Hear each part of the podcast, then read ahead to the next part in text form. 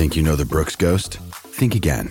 Introducing the all new, better than ever Ghost 16. Now with nitrogen infused cushioning for lightweight, supreme softness that feels good every step, every street, every single day.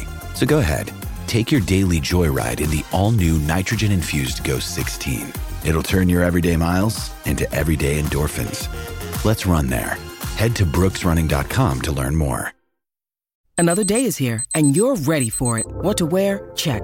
Breakfast, lunch, and dinner? Check. Planning for what's next and how to save for it? That's where Bank of America can help. For your financial to dos, Bank of America has experts ready to help get you closer to your goals. Get started at one of our local financial centers or 24-7 in our mobile banking app. Find a location near you at bankofamerica.com slash talk to us. What would you like the power to do? Mobile banking requires downloading the app and is only available for select devices. Message and data rates may apply. Bank of America and a member FDIC. Patriots Beat is brought to you by FanDuel, the exclusive wagering partner of the CLNS Media Network. All right, everyone, welcome back into another live edition of the Patriots Beat podcast. Brian Hines from Pat's Pulpit, joined here as always by Alex Barth from 98.5 Sports Hub. And Alex, we are officially two weeks away, two weeks away from the start of Patriots training camp. The fun will begin. Probably my favorite time of the year, football season. I don't know how, how you feel about that, but um, are you? What do you think? What do you think? Oh, we'll draft, draft, and then.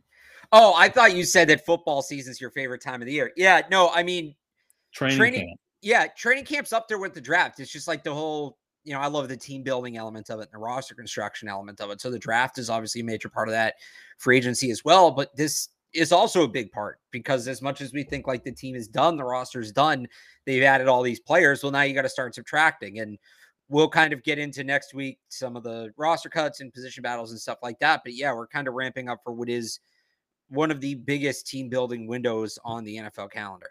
Mm-hmm.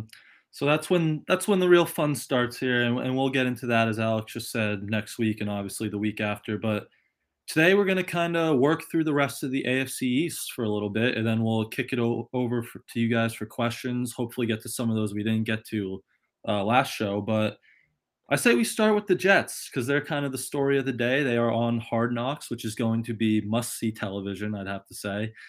And kind of where I'm at with the Jets is if you're on paper or maybe playing on Madden, they're they're probably the best roster, right? They might have the best overall on Madden, but it's going to be up to Aaron Rodgers here whether to kind of sink or swim. If you get a locked in Aaron Rodgers, they could make a playoff run, and if he's not checked in and kind of what he was in Green Bay the last few years, they might be missing the playoffs here when we look back at it.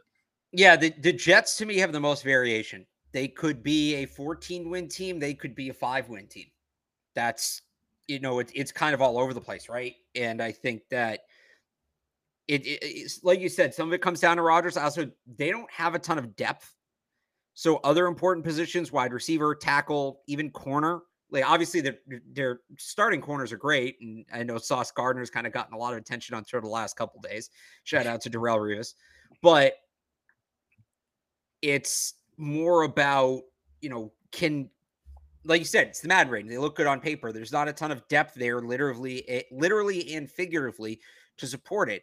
If guys start getting hurt, if Aaron Rodgers checks out, they're going to be the same team they were last year. And you know, they did make a change. Eh, um, they did make a change to the coach. People bring that up, but it's eh, what are we expecting Nathaniel Hackett to do after what we saw in Denver last year? So I'm I don't want to say I'm down on the Jets because I do think their upside is tremendous, but how often do these teams like the Jets to me are what the Broncos were last year. And we all thought the Broncos were going to be filthy.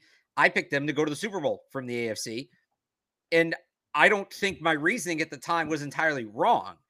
Russell Wilson just didn't show up. And who saw that coming? So it's kind of the same. And then some key guys got hurt, right? They lost Tim Patrick. I don't remember if it was in camp or in the preseason, but they lost Tim Patrick. They had some injuries on the defensive side of the ball.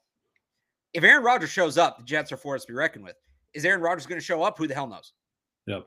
I know and, it's all like lovey dovey and feel good right now, and he's joking around with the media and all that. But man, the second that gets tough for him, I think he's going to bail.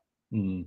And I mean, their defense is going to be really good, right? Like all three levels, they hit all those boxes. But their O line kind of scares me, and it kind of feels like the Patriots' offensive line a little bit. Like you have Mekhi Becton, who's who's Yeah. really good if he's locked in, but he's a question mark, kind of like that Trent Brown. And then on the other side, they're like throwing bodies at the wall. Like who they bring in, like four year old Duane Brown, kind of like Yeah. that Riley Reiff. So yeah, they they kind of did the whole throw things against the Yeah. wall too.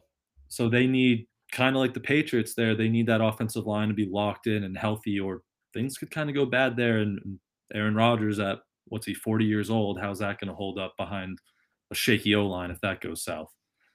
And the other thing is like some of these young guys, Garrett Wilson obviously has taken strides, but where's he, how does his game jump? I mean, a lot of that is projection for him. The other one, and, and we can kind of get into this because it's the big conversation in the NFL right mm-hmm. now, is Sauce Gardner. I think Sauce Gardner is a good player, but can he replicate what he did last year? There's now tape on him. There's now tendency on him. Teams have had an offseason to prepare for him. And as much as I don't want to agree with Asante Samuel, I think some of what he said is true that a lot of what Sauce does is is bevied by the scheme. And it's not a specific Sauce Gardner critique. If you look at it a certain way, and Brian, feel free to disagree with this, but that Seattle three defense that they're running in New York and that they're running in Seattle, by the way, and I think to an extent this applies to Tariq Woolen too. The Seattle three defenses to cornerbacks, kind of like the Shanahan offenses to quarterbacks. It makes it all very simple, all very paint by number for the corner who just has to execute. You know, it's all kind of kept in front of them, very basic concepts that if you're a good athlete, you can execute. And it puts more of the onus on other positions. In the case of the Seattle three, it's ma- mainly the linebackers and, and the safeties too, to some extent. So, like, can teams figure out a way to crack that? Sauce gets compared to Richard Sherman, the same way, he doesn't even travel. Can teams figure out a way to maybe start getting into that Seattle three defense? Because that's the first time around when they ran it in Seattle. It was all well and good until they took some shots in the Super Bowl from the Patriots, and then over the course of the next season, and you kind of started seeing it open up.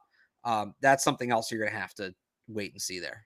Yeah, that's a good point. And I feel like they're they get a lot of bonus kind of from their pass rush. I feel like their pass rush helps their secondary because that's a it's a really good Yeah. pass rush with Quinnen Williams. John Franklin My- Myers is really underrated. They added Will McDonald, I believe his name is, Carl Lawson. Jermaine Johnson still was a first round pick last year. So that's a really good, again, kind of like the Patriots, a really good pass rushing unit that could help their secondary if a team does start to pick off that kind of Seattle three look that you're talking about. Yeah. So that's that's going to be like it, it, it's it's crazy with the Jets because that that is it's it's really all speculation with them. Yeah. I saw, I think it was on ESPN. Maybe it was the Athletic. Somebody had like the top ten position battles in camp and across the NFL, or roster battles, and one of them was the Jets versus expectations, and it's so true. It's so Yeah. true because this team can be special, but they're the Jets, and it's Aaron Rodgers, and all of our as good as it looks on paper, all of our instincts tell us Rodgers, the Jets, there's a choke coming. Nathaniel Hackett, there's a choke coming. Belichick versus Hackett. That'll be a hopefully Belichick has the hand that in there. But I mean, they've had some success Patriots wise against Rodgers, right? They've been able to turn the ball over against him, which is kind of Yeah. you feel like that's where they're gonna have to because he's gonna he's not gonna Zach Wilson it and give you four picks, but if you can get one or two like they did against Green Bay last year, then put up 20, 25 points, you might be able to kind of steal a game or two there against them there. Yeah. So, do you want any last Jets thoughts? Um I guess where do we think they're gonna where do we think they're gonna finish? Hmm.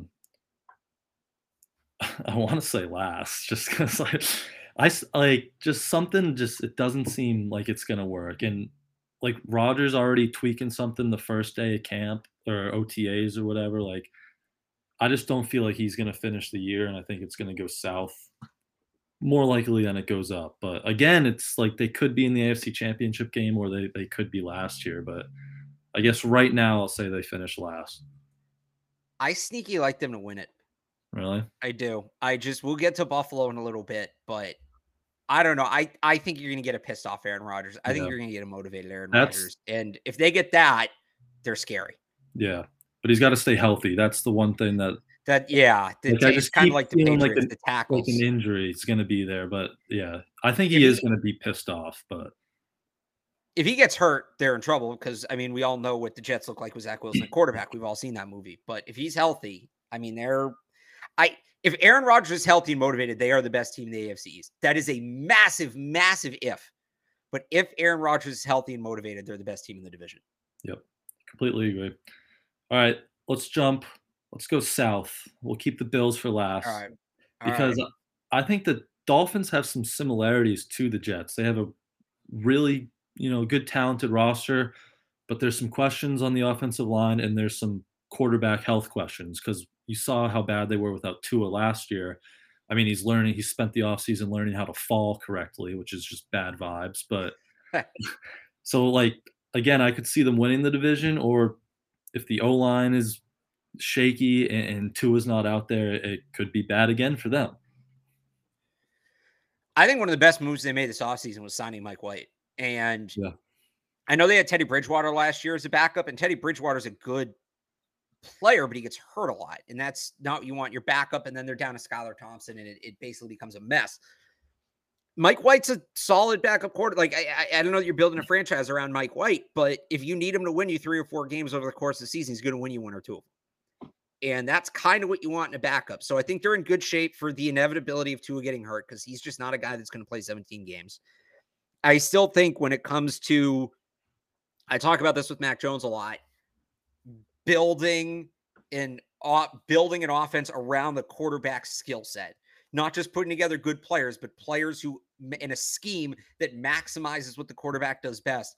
I don't know that there's a team in the league that has done a better job of putting together players that maximize what their quarterback does more so than the Miami Dolphins for Tua Tagovailoa. So I love that. They do have playmakers on defense. I'm worried about, you know, I just said Tua's not a guy who's going to play 17 games. Does he miss three or four? I think they can overcome that. Does it get closer to half a season? Now I don't know about that. Now you're asking an awful lot of Mike White, especially in this division. How many divisional games is Tua missing, et cetera. So that that's the one worry, obviously, there. The other, are honestly, more in the offensive line, I don't trust the coach. I don't trust Mike McDaniel. Ripping heaters during a playoff game, can't get the freaking play call in for 60 full minutes, is chugging down the play clock, doesn't think it's an issue. I didn't get his whole shtick last year. I thought y'all thought he was a little, y'all are getting too cutesy with him. Uh, and that proved to be the case. He was, you know, this this fun, dorky yet hip guy until he very much wasn't, and it became very apparent there halfway through the year with how he handled things both on the field and off the field in terms of injuries that he's in over his head. He was in over his head last year as an NFL head coach. That was blatantly apparent. Can he learn everything he needs to learn in an offseason? Can he totally bounce back this year? I don't know. He didn't strike me as a guy who recognized the fact he was in over his head.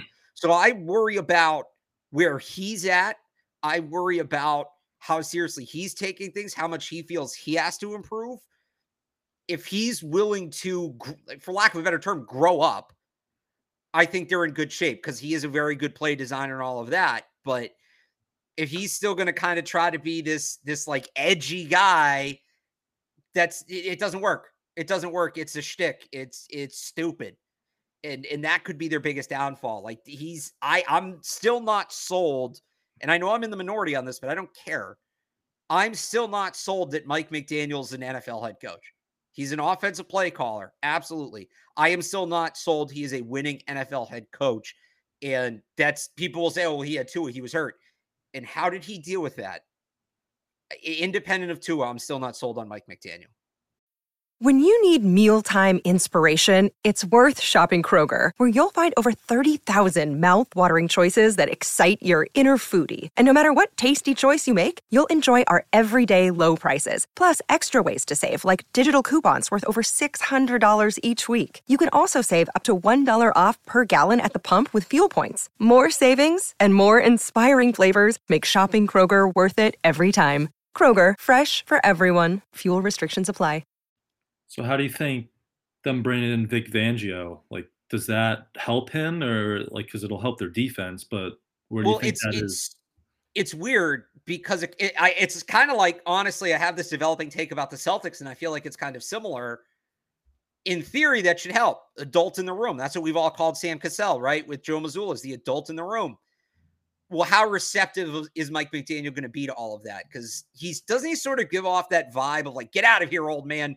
We're doing things the new way. We're doing things the hip way. Like I, I am the next generation. If he's going to be like that, doesn't help.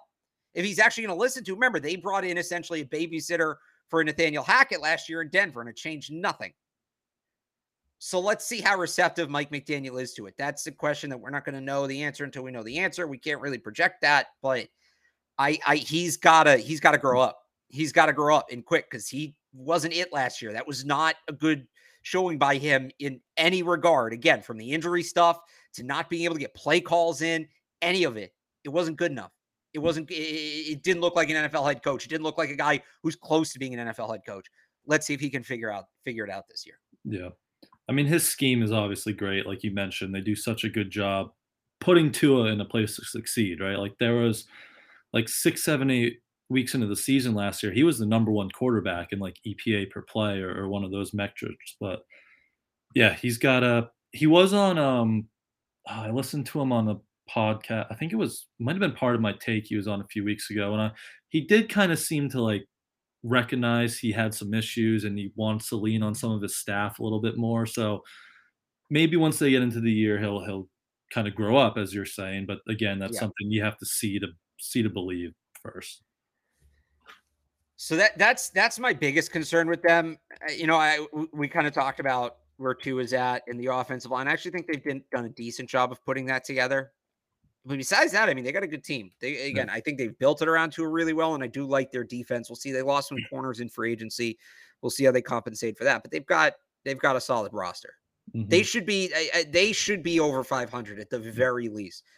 so we talked about the Jets as kind of being the this massive paradigm of extreme one way, extreme the other. Right? Which way does it go? I think the Dolphins are the safest team. I think they have the le- the least amount of variation. Now, the Bills' ceiling is still higher, but I actually think there's more variation for the Bills for reasons we'll get into. I think the Dolphins they're going to win nine or ten games. Like they're yeah. right there. They're a just over 500 team. I don't think they're going to be great, but I re- unless Tua is out for truly extended period of time, I don't think they're going to be that bad either. I don't think they're going to be a team that's like eliminated from the playoffs before we get to December. They're just kind of who they are which is a, a pretty good, not great team. Yep. I'm there with you. So should we take that to the Bills? Should we jump over there? Let's do it. All right. All right. So the Buffalo Bills, as you said, like I still think they're going to win 10 to 12 games, right? Like they're still a re- really good team, they have issues. And it kind of feels like they might have missed their window. Like the roster was really good the last two or three years, and now you're starting to see that Josh Allen extension kick in, and they're losing losing some pieces. And starting on offense, like they have a Stefon Diggs problem because who knows what the hell's going on there. And then you right. have they're they're looking for another receiver because Gabe Davis didn't take that step. They drafted Dalton Kincaid in the first round is he a tight end? Are they going to be living in 12 with him and Dawson Knox? Or are they calling him a slot receiver and putting him in the slot? But they need that. Well, they need Stefon Diggs, first of all, because he's, you know, the engine there. But then they need that safety blanket that they tried to bring in like Cole Beasley last year and it didn't work. And that safety blanket over the middle to just move the chains at times instead of big play hunting. And maybe that's Dalton Kincaid, maybe it's not, but that's where they seem to kind of be at right now. Yeah, I just this you kind of hit on it there. This is the first year in a while that they've regressed roster wise and they lost Tremaine Edmunds who's a big, big loss for their defense. They lost some other, you know, uh, rotational weapons on offense. Stefon Diggs turns 30, which you look at the history of wide receivers just going from 29 to 30, even in that one year, there's generally a pretty big drop off. And I've made it clear how I feel. Stefon Diggs, not Josh Allen, is the key to the Bills being the offensive juggernaut they can be when they're at their best. Allen's banged up, and I'll get to that in a second. They did make two big additions this offseason, I think we we need to talk about. And the first one, like you said, is Dalton Kincaid.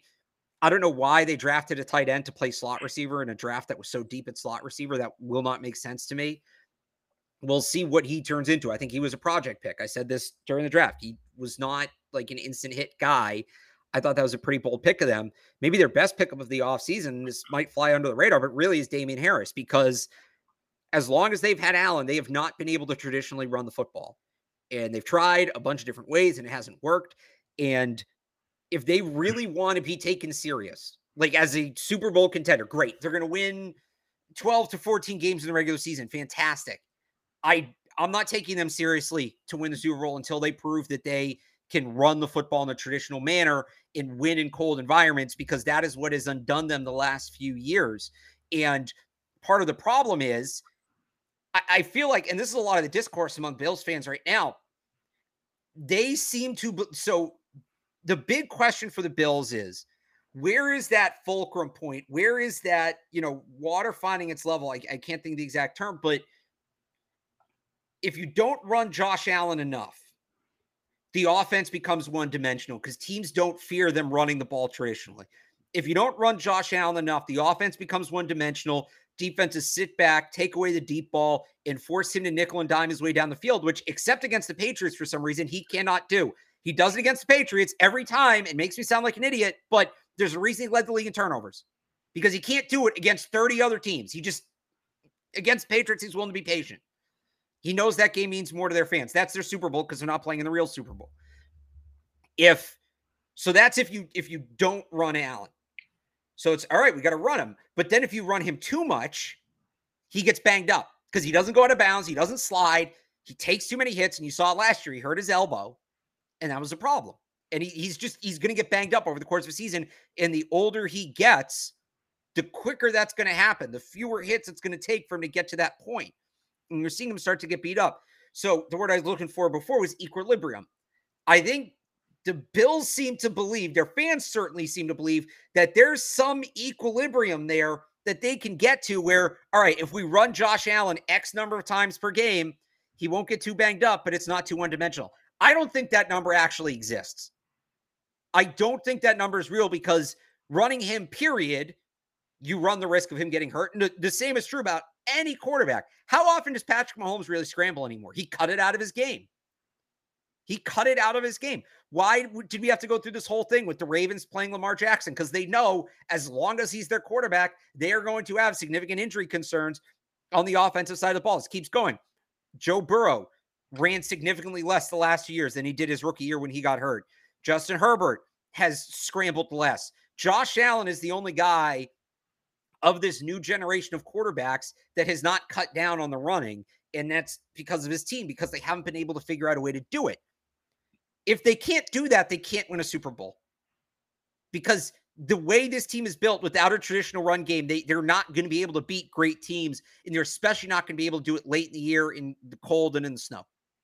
So I believe in the Bills in the sense that they're going to win 12 to 14 games. They should win the division. Maybe the Jets get hot, whatever. I still don't take them seriously as Super Bowl contender. I still don't do it because they, that question of where is the Josh Allen equilibrium, if Brian Daboll couldn't answer it, nobody's answering it. That's what I was going to uh, say. whoever it is, Alex Van Pelt or Rob Johnson or whichever one of the early 2000s Bills. I know it's Ken Dorsey. That's a joke. Whichever one of the early 2000s Bills backup quarterback, you know, Drew Bledsoe backups they have in there isn't going to answer it if Daboll couldn't figure it out. So I just, I like you said, I think their window closed. Their roster is not a, as good as it was. Their best offensive player is now older. Their second now offensive player continues to take shots. He doesn't need a hit. They'll win 12 to 14 games. They should win the division. If they don't, it's a disappointment. I also don't take them seriously as a Super Bowl contender. Yep. No, I agree with that. They they seem they're like soft. Soft is the word between the. They, eh, last, they don't seem soft. They are soft. They, they are, a soft, soft team. Between they're the lack of the run team. game the complaints about the snow and the weather. And then that's all like offensively. Defensively, you mentioned they lost Edmund. we didn't even get into the defensive stuff. They lost Leslie Frazier, their defensive coordinator. And yeah. You saw the impact they had last year when Von Miller went out with the torn ACL. And now, what's he, 33, 34 coming off an ACL yeah. tear? Where's his level of play going to be at? What's that pass rush going to be look like? Edmunds and Milano, that second level works so well together. Are they going to be able to replace him? Like there are a lot of question marks there as well too. Yeah, I um, it, there's all, all that you mentioned. I, I think the Von Miller point, thank you for bringing that up, is a big one. And they signed Leonard Floyd, which tells me that they're not super comfortable with where Von Miller's at. And you're exactly right. When they lost him last year, everything changed for them defensively. Tremaine Edmunds is a big loss. The other thing is, and maybe this is the thing where it's like two years removed from the injury, guys generally play better, but Tre'Davious White wasn't Tre'Davious White last year when he came back you know, and you go back to the age thing too. Micah Hyde's a year older, Jordan Poyer's a year older. Those are guys that have been banged up. I just, it's an old defense. It's an old defense that has dealt with injuries, and I I can't believe they didn't use their first pick on on defense, their first draft pick on defense. Yeah. They actually didn't go uh, defense until the third round. Dorian Williams. I'm looking at their draft now, and they didn't draft defense again until their final pick, 252 overall. Alex Austin, cornerback from Oregon State. So yeah, somebody brought up Taylor Rapp. He's a fine signing, but he's not what Hyde or Poyer are at their prime. It's it's going to be interesting to see what that defense looks like. I, I totally forgot they lost Frazier as well. They there's a lot of question marks for them, I think, on that side of the ball. There should be. Their fans won't deign question them because you say anything other than the Buffalo Bills are going to win 10 Super Bowls in a row and you're a hater, even if you point out facts about the team, like Josh Allen led the league in turnovers last year. But there's questions for that team. They are not perfect. They are not in that upper tier. Don't kid yourselves. The upper tier of the AFC, well, I mean, it's really the Chiefs. The Chiefs are in a tier of their own, but I would argue then it's the Bengals are in a tier of their own. And then you get to teams like the Bills. I'd put them in there with uh, the Chargers. I'd put them in there with the Ravens if Lamar Jackson's healthy. I feel the Jets are probably in the same tier, honestly, as the Bills. Um, they're not they're not the class of the AFC anymore. Yep. And I, Who, I was so, all right. So I'd go. I, I just want to look at this because I know I was missing the teams there. I'd go Chiefs tier one alone, Bengals tier two alone, mm-hmm. and then yeah, I'd go Buffalo, New York, Baltimore with the Lamar uh, uh, disclaimer, and the Chargers. That would be my next tier. Jacksonville, or are they the tier after? Would you put them? Jacksonville's the tier after. I just have this thing about teams the first year they break out. You want to see it I again. Don't, right. Remember in 2017, we are already crowned the Jags as the, the uh 17. Yeah. No, 16. We no, it was 17. It was 17. We were all ready to crown the Jags, and, and they Jalen Ramsey and Duval, and they were going to go, and they'd finally built this thing around Blake Bortles, and three years later they were picking first overall. So, I I think the Jaguars will move out of that tier for me very quickly once the season gets going. Like I I don't believe they're a flash in the pan, but I kind of I'm take handcuffed here because I'm always the guy that when a team breaks out its first year, I'm always the guy saying, "All right, well, let's see if it's sustainable." What about the 17 Jags? What about um, you know, the Rams made the Super Bowl in 18 and then kind of just dipped right off, and we thought they were set up. And I'm always that guy. So I, I have all of the Jags. They might be in their own tier. I think they're really the only wait and see tier. Um, in the AFC. Maybe I'd put them in the same tier as the Dolphins, kind of the same thing. But um, yeah, I'm just I'm just always that guy that's like, all right, congratulations, you had a nice season, good for you. Let's Do see it again. again. yeah, so that's where I'm at with it, and I think they can. Like, I think they're better. This yeah. team is built better than that 19 team was. That yeah. uh, that 17 Jaguars team was. They're built better, but I got to see it. Uh, that's that's always my rule of thumb is I've got to see it. Yep. As much as I love Blake Bortles, he's no Trevor Lawrence, but yeah yeah, I was just the last thing I had on the Bills, and yeah, they're going to be a good team. They have a good roster, but I was just so surprised they gave that extension to Sean McDermott and, and Beane a few weeks ago. That too. Like that just seemed like you wait until at like you see what you have this year, and if it works, then you give them the extension. That seemed like a year too early. So, but you know what? I think they're okay with it. I think Buffalo Bills like ownership being, is very okay with being an also ran. And hey, we got close, and they know the fan base will go with mm. that. They're kind of the Celtics. I hate to say it. I was comparing them to the Sixers. And as much as I love that comparison, Josh Allen has not won an MVP. Now he hasn't gotten to a Super Bowl either. But it's kind of like the Celtics giving Mazzulla the extension. Hey, you're close. That's good enough for us. Even if you're not the guy that can get us over the hump, you're the guy that can get us close. And we're happy with that. And the offense. Right? You're either baiting threes or hitting the long explosive plays, or you're just yeah. That's a good point. That, that's, that's, a good, good one. Point. All right, before right. we move on from the Bills, I, I do want to mention that. All right, so any final AFC thoughts? So then we can get into some questions in the chat if you guys want to start dropping them in there now. But wrap up people, any AFC stuff. Yeah, I'd say if people want to put questions in the chat, throw your questions in the chat. But I'll say we I kind of did it there, Brian, real quick, since we're just do we're not going to do like a full AFC preview. This is kind of it because next week yeah. will be all camp. Um, how do you see like the AFC big picture? Where the where do you see like the tiers? Give me your tiers for the AFC. I was pretty much there with you. I mean, it's obviously it's obviously the Chiefs until someone knocks them off, and then yeah. the Bengals are probably that second best team, and you know I'm not ready to put the Bills there after they whooped them last year. So I'm kind of with you, top two. I think that the North is going to be really interesting because it feels like I don't know. I don't want to say anyone could win it because uh, it's the Bengals, but anyone could snap a wild card spot out of that. Whether you know Kenny Pickett has a really good year, or Lamar is Lamar, or Deshaun Watson gets back to his old self. But I was kind of with you with the tiers there. Uh, I I do like Jacksonville, but there's a lot of talent. There's a lot of talent there, which is bad news for the Patriots. Basement of the AFC because I feel like, like I'm scrolling through this. It's not a lot of bad teams. If we go through the teams that finished the at the Titans. bottom of their divisions last year, the Titans are bad. Okay, so the Titans are really bad. The Colts and Indy aren't like they're not good, but they also have you know top five quarterbacks, rookie quarterbacks, so they're at least interesting in that regard. Anybody in the West feels like a threat because there's a ton of talent out there. There's some really bad coaching, some really bad coaching in the in the West, but you know, there's talent out there. Baltimore, you know, if Lamar's healthy, they're a threat. Pittsburgh, we'll see what Kenny Pickett is. Cleveland, to me, is really maybe the great unknown in all yeah. of this because what is Deshaun Watson at this point? And then I don't like, I know people want to dump on the Patriots. Patriots aren't bad. They're not great, but they're not bad. I think if there's a ba- there is a bad team in the AFC, it's the Titans. I think that's it. I think that might like the the the Texans and Colts kind of, but they're also they have the rookie quarterbacks. You don't know. What do you think? How do you think Sean Payton will do out there with Russ? Will we get a revival there, or? I I, I, wish Russ's contract w- was shorter because I love so many of the other pieces they have, and I'd love yeah. to see Sean Payton scheme it up with Tim Patrick and uh, Jerry Jeudy and that offense in, in the group they have. But I just, I think Russ is cooked. I think it's going to be better because I think Russ is more or less going to be the same player, but at least have a better coach helping him through it. I don't. Sean Payton isn't aging Russell Wilson backwards. He's going to do everything but. But th- that's kind of the one thing that team needs more than anything else, and they're not going to get it.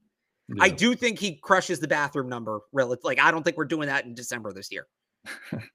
For those who don't know, there was a guy on TikTok last year. It was viral. Russell Wilson's house was it twelve bathrooms, right? Russell Wilson's yeah, 12, new house in Denver had 12 bathrooms. And like a couple weeks into the season, it was clear that it wasn't going well in Denver. This guy started this trend of seeing how long it would take Russell Wilson to throw more touchdowns than there were bathrooms in his house. So I that thing and it, it got going. I think he only threw like 14 touchdowns last year. Carried yeah, through like Christmas.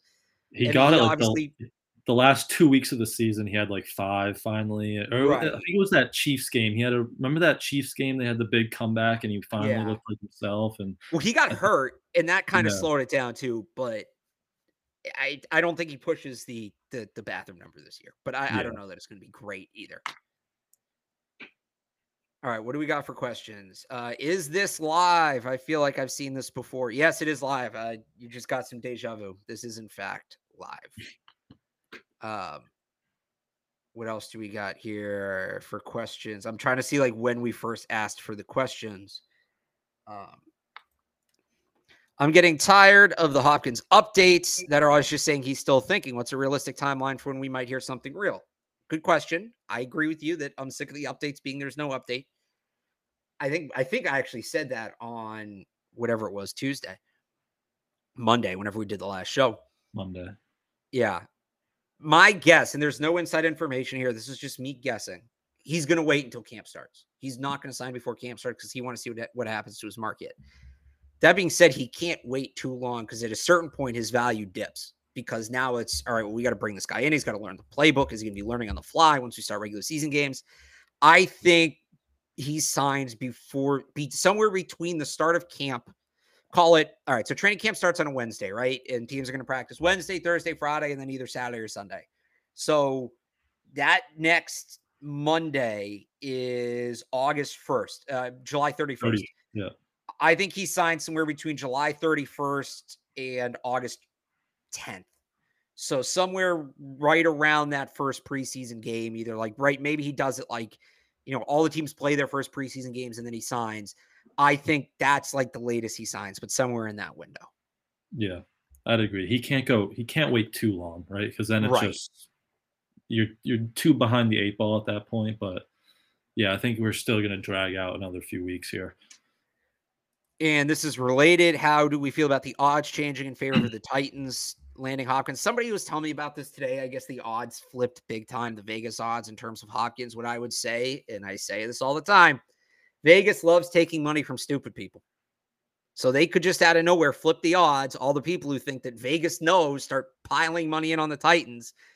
And then they flip the odds back tomorrow and they're, like, oh, we got some bad information. So I it means nothing to me. It means no. nothing. I'll when he signs. I'll I'll I'll react to him signing. Yep, I agree. With that. uh, what else? And you guys can keep the questions coming. Who do we realistically see as the starting tackles with the current situation with Trent Brown? This is going to be a big question. That is the question right now. Yeah. I so all off season I was kind of on the Riley Reiff on the right side, but you know throughout OTAs I, I kind of feel like they like Connor McDermott out there, and, and he might make a push there. Now it's going to be a that's the competition right through camp. Connor McDermott, Riley Reiff, and can Calvin Anderson get his name on the right side? He was on the left side because Trent Brown wasn't there, but which I like Calvin Anderson. I, would love for them to find a way to get him in there, but I think now I'm kind of leaning more McDermott right now over Reiff. I don't know where you stand. So I I think we have to take a step back before that because you mentioned Calvin Anderson was playing left tackle when Trent Brown wasn't there. We sure that that's why he was doing that, or were they yeah. rotating at right tackle because they wanted to get Calvin Anderson all the left tackle snaps because they want to move Trent Brown back to the right side? That's what makes this all so confusing. Trent Brown's a, a true swing tackle. Riley Reiff kind of a swing tackle. Calvin Anderson is a little bit as well. Connor McDermott's the only guy that's side specific. Right. He's a right tackle. So where's Trent Brown going to play is the first question because I know we all think he's going to go back to left tackle, and he probably wants that in a contract year so he can get paid, et cetera, et cetera. It would not surprise me in the slot. Like I, am expect, I, I'm not expecting anything. I would feel just as surprised if we get out there and he's at right tackle as I do if he's at left tackle. So Dante Scarnecchia always talks about the best five. How do you get your best five on the field?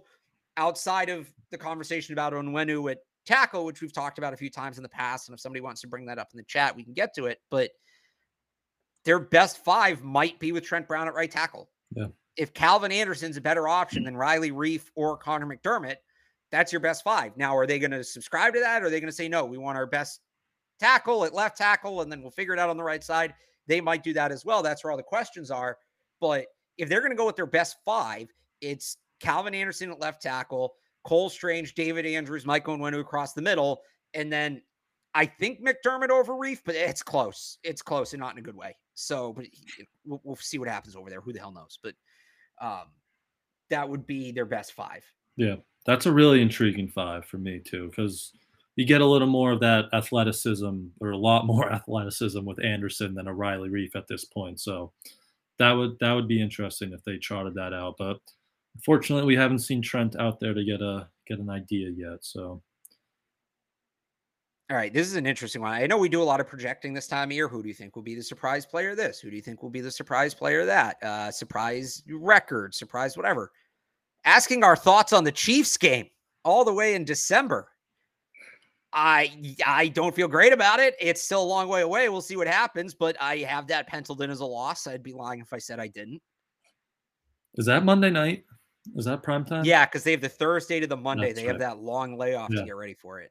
So I, I mean, I'm obviously not going to pick him to win, but what what what you said in the comment, they always play him decently, right? Bill can always Yeah. something up, and if you give him that extra time, who knows? And I, I'm, I mean, I'm not going to pick against Patrick Mahomes, but I think their defense could kind of, you know, play with them pretty well. But still, I'm not going to pick against Patrick Mahomes. But that's we got a lot of time to get there, so All right, back with it here.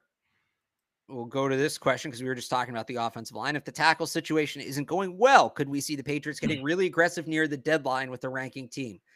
Uh, two things I'd say about this that I think it's not going to get to that point.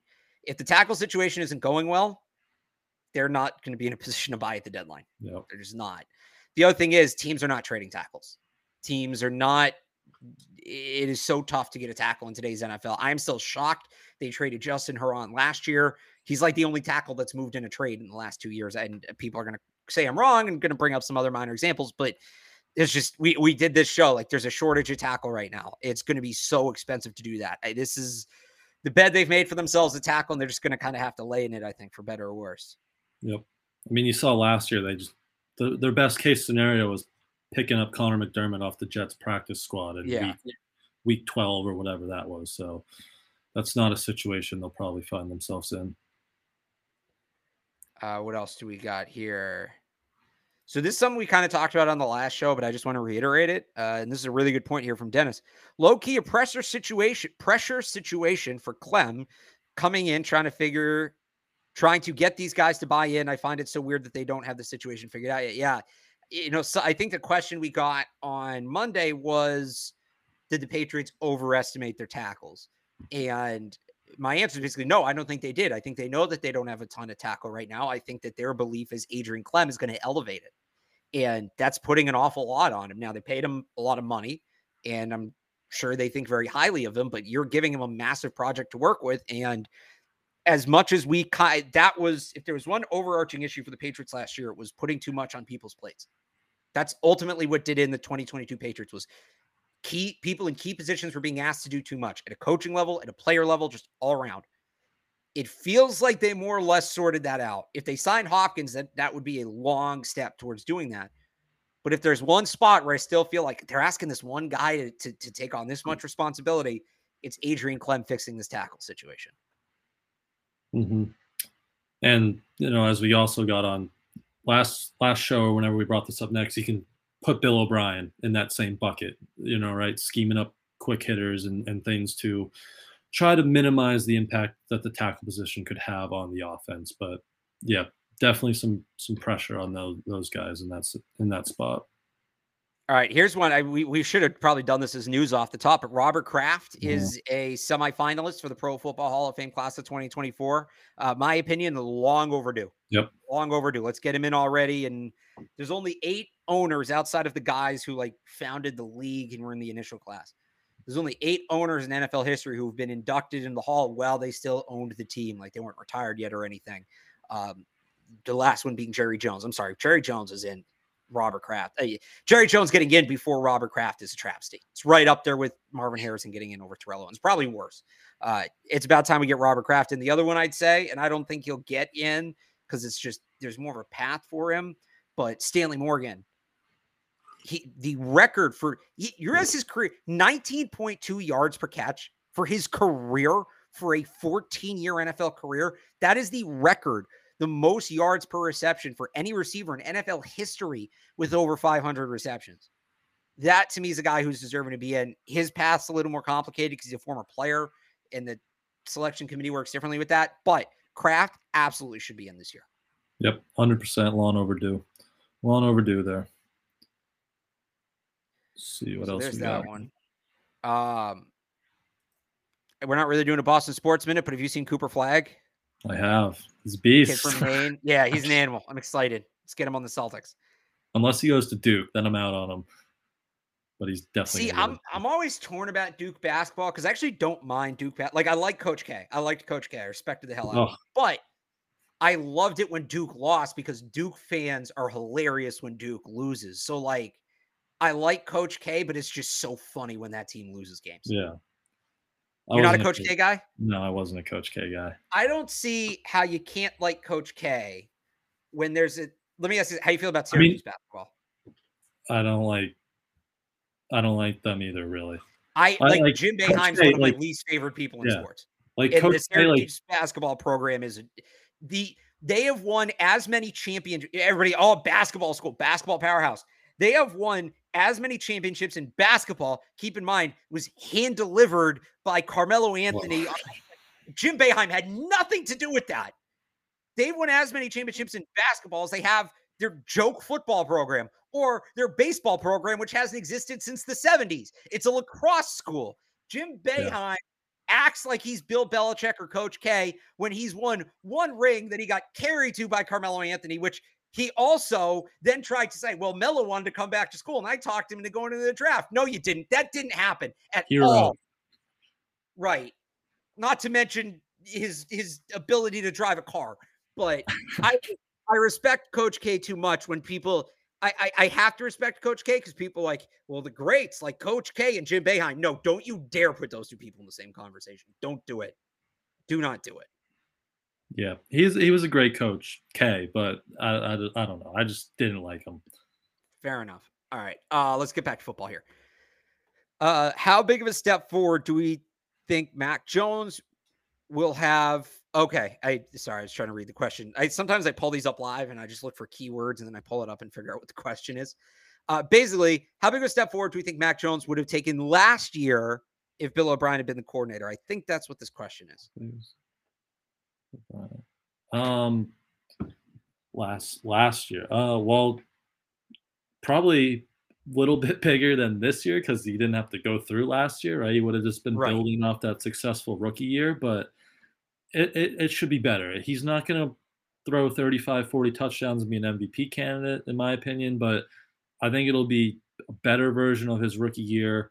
Hopefully, he doesn't fade down the stretch. Hopefully, they can win a game where the opposing opposing team scores 25 points. But you get O'Brien in, get some of those Alabama elements that he did so well in, and and it should look better and smoother all around. All right. Let's say no D Hop for the Pats. Are either of us interested in Dalvin Cook? Would you just say, let's see a heavy dose of Bourne, Thornton, Parker, Juju, and Mondre Strong Harris? Would you look? And then he has another comment to get any other weapons. I, I'm not going to say no to Dalvin Cook. I've said this before. He's a good player. He they're not like noticeably better with him. They have better depth, but I think him and Mondre are comparable players, and you can't put them both on the field at the same time. It's not like Hopkins where you're adding to the group you already have. You're essentially the 10 snaps a game or Mondre's not on the field. Yes, you're better. That's 10 snaps a game. Does that make them a better team? Yes. That mm. money should go to Hopkins. If he's off the table, would I give it to Cook? Maybe.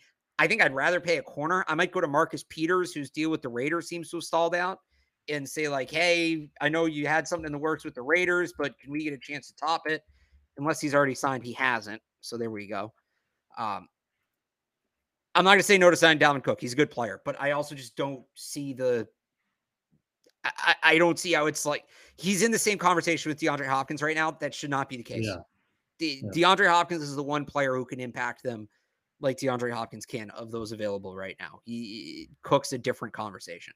Not getting in a bidding war for Dalvin Cook, right? Like it's a Right. it's one offer, probably low money with incentives, and it's if you want to play on this, we'll we'll welcome you, but that's like we're not gonna throw a bag out there for you like he's kind of looking for. It seems like. Here's here's another good point. Like they need another corner, not Hopkins. I've I've said this. If there were a DeAndre Hopkins equivalent at tackle, I would go get that guy over Hopkins. I, I didn't consider it at corner, but honestly, now that I see this, yeah, I would. The problem is that level of player is not available. This is a weird thing where you have this great player available at this time of year. They they could use another corner, but I, you know, Hopkins is going to want call it between 10 and 15 million. You're not giving Marcus Peters 15 million dollars. You're not giving Fabian Moreau 15 million dollars. You're not giving Rock Ya-Sin, right? So it's it's just a different caliber of player we're discussing. I think they should add a veteran corner, but it's not again, it's not in that conversation with DeAndre Hopkins, a different kind of player, different role. hmm Uh, what else? All right, we kind of talked about this earlier. When is Aaron Rodgers hitting his cliff? He had one of his worst statistical years last year, right? He did have a bad year. He also didn't care. So I don't know how much that factors in. Could be this year, or he could tear the league up and go win another MVP. It's really just don't know. I'm not Yeah, I, I'm really hesitant to call Cliff on anybody, especially like I'm hesitant to call Cliff on Rodgers. I know I just called hmm. Cliff on Josh Allen like half an hour ago, but I'm hesitant to call Cliff on Aaron Rodgers this year. Like next year, I'd call it. If they're good this year, right, he proved he can win outside of Green Bay. Then he really just taps out. This year, I, I think he could check in. I think he could just want to Yeah. show the Packers, screw you. So, uh, what else do we got here? People are annoyed we were talking about basketball. Wow, I'm way behind on these comments. All right, let me catch Yeah, up. I'm behind too. um, somebody said seven and ten. I think that's the basement record for the Patriots. Some talking. There's a good conversation going on here, but they're not really questions. What Uh, what is Antonio Brown? Here's a great question. What is Antonio Brown up to? Signed to a low contract.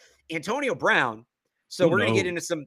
You you were upset. We were talking about college basketball. Here comes the arena football talk.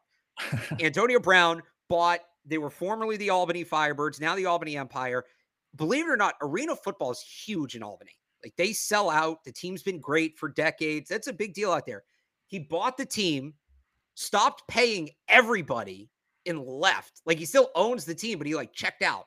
He got the team, which is one of the most storied arena teams, and arena football goes back to the 80s. It's one of the most storied arena franchise going back to the 80s. He got them kicked out of the league for failing to pay league dues. That guy's not in a good place right now. I would not touch him with a 50 foot pole. No shot. What is he up to? Nothing good. Oh, Antonio. Shout out Mike Tomlin. Holding that together. Yeah, NFC I, I really, I, I, I, you know, that whole era is like, oh, maybe Mike Tomlin's not the coach, and they keep coming up short. No, he was doing a much job. better job than any of us realized. So shout out to Mike Tomlin for that. Um, oh, we're doing can Alabama beat? Uh, could a good college football team beat a bad NFL team? No. One in a hundred times they could do it, but no, the the, the talent's so different. Uh, what else do we got here? This is the this up my I think you're good. Great. My back? Am I back? All right. Yeah. Um, I think the same guy who asked about uh Antonio Brown. What's Josh Gordon up to these days? He was he just played in the XFL. He wasn't bad, but again, I, he's not. You need a true number one wide receiver. He's not that anymore, unfortunately. Unless I don't know, Mike. You want to do or uh, not Mike? Brian. Jeez, you want to do Josh Gordon again? I saw somebody say Mike in the chat. No, I'm good. I think I'm good on on Josh Gordon right now. Yeah. I'm just sorting through this whole uh could first of all, the Lions aren't the worst team in the league. We need to stop using the Lions for this. And it's frank honestly, as much as it kills me to say this as an Alabama fan, it's not Alabama, it's Georgia. It's could Georgia beat Titans, or yeah, I mean there's some other bad teams. Uh Atlanta, some teams in the NFC that are really bad. The Bear, I mean the Bears last year, I The guess. NFC, it would be a team out of the NFC probably. Yeah, the car actually no, it's the Cardinals. Cardinals, yeah. Without Could Georgia Kyler. beat the Cardinals? It'd be an interesting game, but I they might keep it close, but no. Um, what's the best position group? Okay, here we go. I finally got to an actual question. What's the best That's position group on both for. offense and defense? Uh, offense, I'm gonna go. mm. Guards, interior linemen. So, all right, I yeah, I, I was thinking just like line, and I can't because the tackle. Their guard group's really good.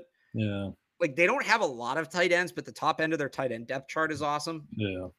Um, if they signed Hopkins, I'd probably say receiver. Defense, it's definitely safety. Their safeties are 100%. absurdly good, hmm absurdly good. So I go safety there. All five, just all really good players. Yeah. Uh, what's this one? How much 11 personnel should we really expect this year? I think under 50%. I think it's going to be under 50%. It'll it'll be interesting to see because the spring they lived in 12, but they didn't have any wide receivers. Right? Right. So hopefully they're all healthy and they're out there this summer and we'll get a kind of better read on that. But yeah, I think they're going to do a lot in 12 regardless, I think. So that number could be could be lower than 50 or, or around that range. Well, the other thing is like, what does uh, Gesicki count as? What does We're going to do this Montgomery the count as? ghosts, the ghosts again. right cloudy cloudy 12 i think is what i called it or 11 and a half uh, i i you're going to see a lot of both henry and Gesicki on the field at the same time or ty montgomery on the field at the same time as a running back I think you're going to Mhm. see both of those things quite a bit. Maybe sometimes at the same time, and that then we get really nuts. Uh, the Josh Gordon suggestion was sarcasm. I know. I just wanted to have fun with that. And he, you, you guys know me. If I get to bring up the XFL or the USFL or Arena Football, if you give me a reason to do that, I'm going to do that. Like Corey Coleman is in the USFL right now, or was in the USFL. Their season's over. Uh, that guy didn't pan out like at all. What if the Patriots don't have the best defense in the division? I don't know if this was part of that argument, but it's a good question. We I we did this briefly on the show before, and I did it on the Sports Hub podcast. To me, at least in the AFC, the NFC I think has the two elite defenses in the Eagles and the Niners. In the AFC, there are three teams in the running to have the best defense in the conference, and two of them happen to be in the AFC East. I think it's the Patriots, I think it's the Jets, and it's the Steelers. Those are the three best defenses. I don't think anybody else comes close. Patriots might not have the best defense in the division. They can still have a really good freaking defense, but I don't think it's unrealistic that they don't end up with the best defense in the division because that Jets defense is going to be really good too. You could be second in the division, but top five in the NFL, which at that point it's Yeah. like, okay. They could be second in the division and second in the conference. Yeah. Like there's a very real chance that happens. Yeah. And you know, everybody's I, I don't want to get confused. We talk about the Patriots having this great defense, you know, doesn't mean like they're gonna be uh the Jets could still be better, but Patriots could be really good. Uh what else do we got here? Um I think I actually caught I, I got caught up. Somebody asked me to repeat the thing about Bama and so all right. Here's the thing about the NFL team versus the college team, and we'll call it the Cardinals. And even though I'm a Bama fan, uh, the the the Georgia Bulldogs deserve they earned their way into being the team in this conversation. They won back to back national championships. Called the Cardinals and the and the Georgia Bulldogs. What makes this conversation so weird is like in in theory, yes. If Georgia got hot on the right day and the Cardinals played a really piss poor game, one in every a thousand times maybe it could happen. The mm. Globetrotters lost once, right? The Washington Generals beat the Globetrotters once. So I'm not going to sit here and tell you it can't happen, but you're talking about one great college football team versus a team assembled of even the 20th best corner in the NFL, the the the the 20th best receiver was probably the best unless he went to Alabama or Georgia or Ohio State was probably the best receiver on his college team and called it a top 5 receiver in his conference. So it's it looks different because you're you're watching them on different scale, but how many play like how many of Georgia players, how many of Georgia's players are going to go on and start on an NFL team? Whereas how many of the Cardinals starters are starting on an NFL team, even if it's a bad team, right?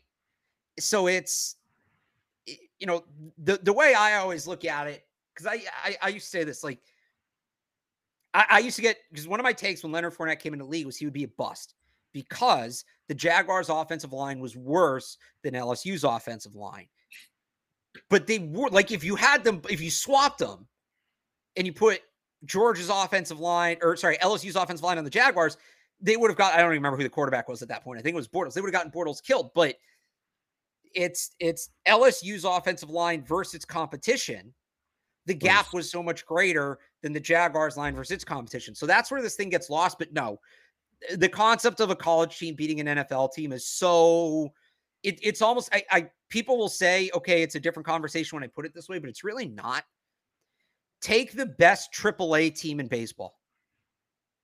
Do they have a better roster that well the A's are kind of a bad example because the A's are tanking at levels the the Royals. Could the best AAA team in baseball beat the Royals? They couldn't. They're just not as good of a team. They're not. They don't have that talent. As bad as the Royals are, if the AAA players were that good, some major league team would have traded for him. And yeah, I know you can't trade for college players, but it's the same idea. Like they're just it, it, it doesn't work that way. Yep. I'm with you. Maybe like one one in a hundred games it could roll that way, but If they if they did it every year, if they did it every year and had the the, the best college team play the worst NFL team, every like 25 years you'd see an upset. yeah. I think something like that. But it's just not a real conversation. Hmm And of course, because I brought up Leonard Fournette, are Fournette and Hunt still available? I think Hunt signed. I think Kareem Hunt signed. Why do I think that? Um, Fournette's like kind of retired or maybe retired. So I, I, guess he put out a post that everybody thought was him retiring, and it wasn't. He was just being sentimental. I would take mm-hmm. Fournette second, and yes, cheaper than Cook. I think would give you the same thing. Uh, is a better pass blocker, which is bigger.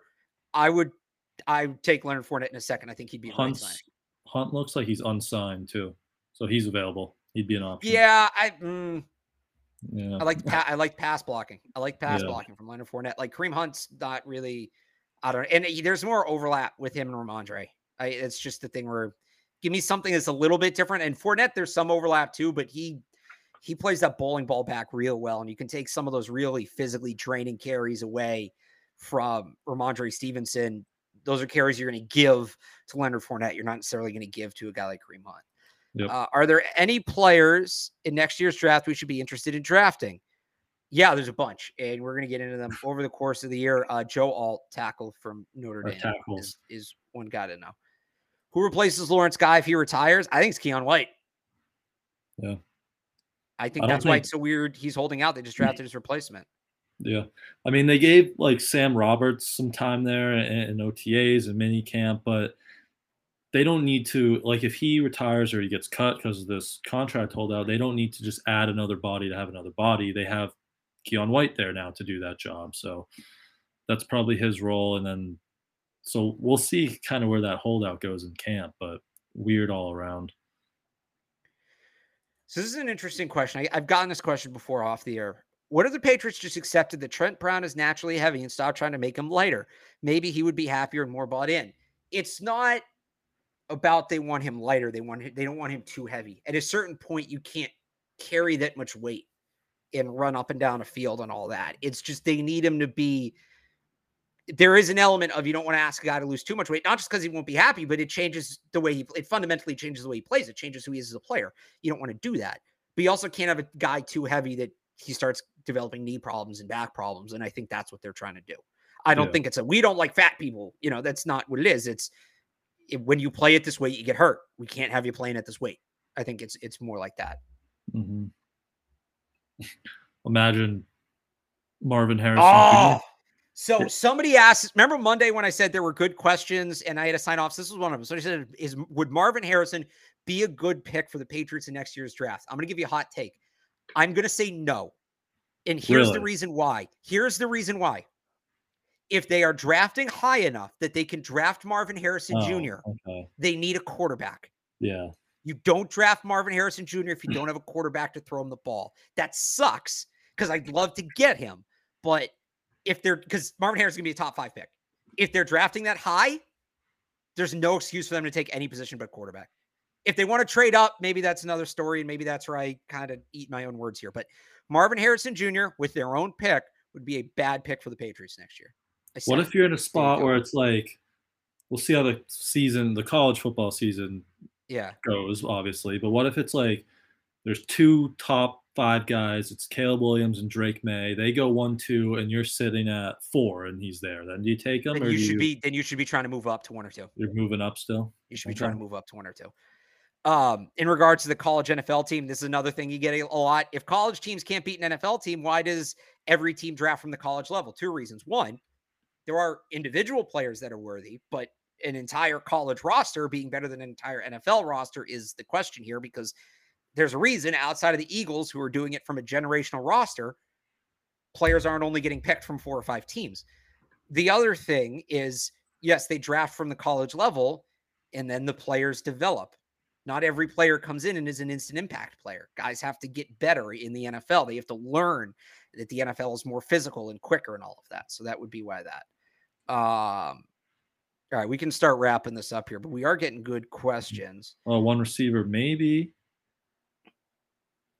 He from so, Ohio State, he is awesome. I like him a lot. He's really good. Again, it's kind of that same thing though, where now he may go a little later. If they're yeah. picking in like that 16 to 20 range, maybe Mac showed me enough. I don't know. Like if Mac, if Mac showed me enough, I'm still gonna want to tackle, but yeah, if it's like, all right, we're gonna get Mac a true number one, I'm not mm. gonna be super pissed about it. Like you sell me a little more on that, but again, I'm gonna say the same thing. If they're picking in the top 10, a receiver's a bad pick. Period. Period. If they're picking in the top 10 a receivers, bad pick because you need a quarterback at that point. I don't. And now ultimately, I don't think any of this is going to happen. I think they're going to be picking somewhere from like 18 to 25, and they'll they should draft a tackle, and they're going to draft not a tackle or a receiver. They're going to take like a guard or a linebacker or something. But um, yeah, I as I I said last year when I was like, what should the Patriots draft strategy be? Take Marvin Harrison Jr. at 15 and tell Goodell if he doesn't like it, he can meet you in the parking lot. And shout out, shout out Coley Mick for coming up with that draft strategy. I shouldn't say I said that. I copied that from Coley Mick. But yeah, draft Marvin Harrison, tell Goodell he can deal with it. Go the old Larry Bird route. That's how the Celtics got Larry Bird. Was they drafted yep. his rights because you could do that back then, and he stayed in college another year. Uh, that's what That'd I was be, saying last year. I think the hell of Marvin Harrison Jr. as a player, but if they need a quarterback, they need a quarterback. That'd be chaos if you could draft people's rights, but fun chaos.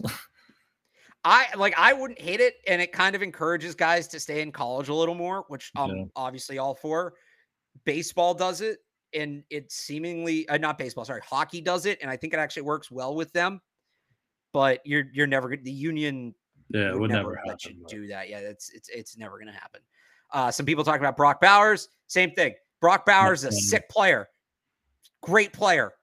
If you're drafting that high, quarterback, quarterback. Uh, all right, we'll end on this. This is a good question.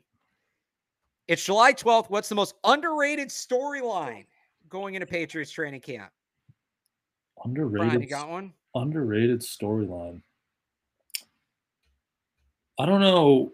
We talked about this a lot going into OTAs, but I feel like now that that's passed, we've kind of lost, you know, lost it a little. But the communication and replacement of Devin McCourty, I still feel like that's a that's a big thing here, right? Because they have a lot of talent back there and a lot of guys who have been here. And we talk about all this versatility and stuff, but if they can't communicate it and if there's a void back there and they're giving up big plays and coverage busts, that that's an issue. And I feel like we've kind of lost that a little bit. So maybe it's it's no issue and Dugger and Adrian Phillips and John Jones and, and Bentley from the second level can handle that. But that's still something that's kind of on my radar is how how is that going to look when you know they're facing live offenses. So I'll say mine is just because I I think it's gotten and I've talked about it a lot, but I think it's gotten lost in the DeAndre Hopkins stuff. Assuming he doesn't come, Kendrick Bourne, Tyquan Thornton, Z receiver. Yep. That is going to make or break the offense. How that battle goes, and you hope at least one of those guys steps up that to me is a massive, massive storyline. Is we know that Juju Smith Schuster is going to be in the slot. Slot. We know, especially now with the extension, DeVante Parker is your ex. Who gets that third spot? And how often do we see that third spot? You know, does nobody win it and they just go 12, just incredibly heavy on 12. so that's uh that's where I'm at with that. Yep. They need one of those guys to step up.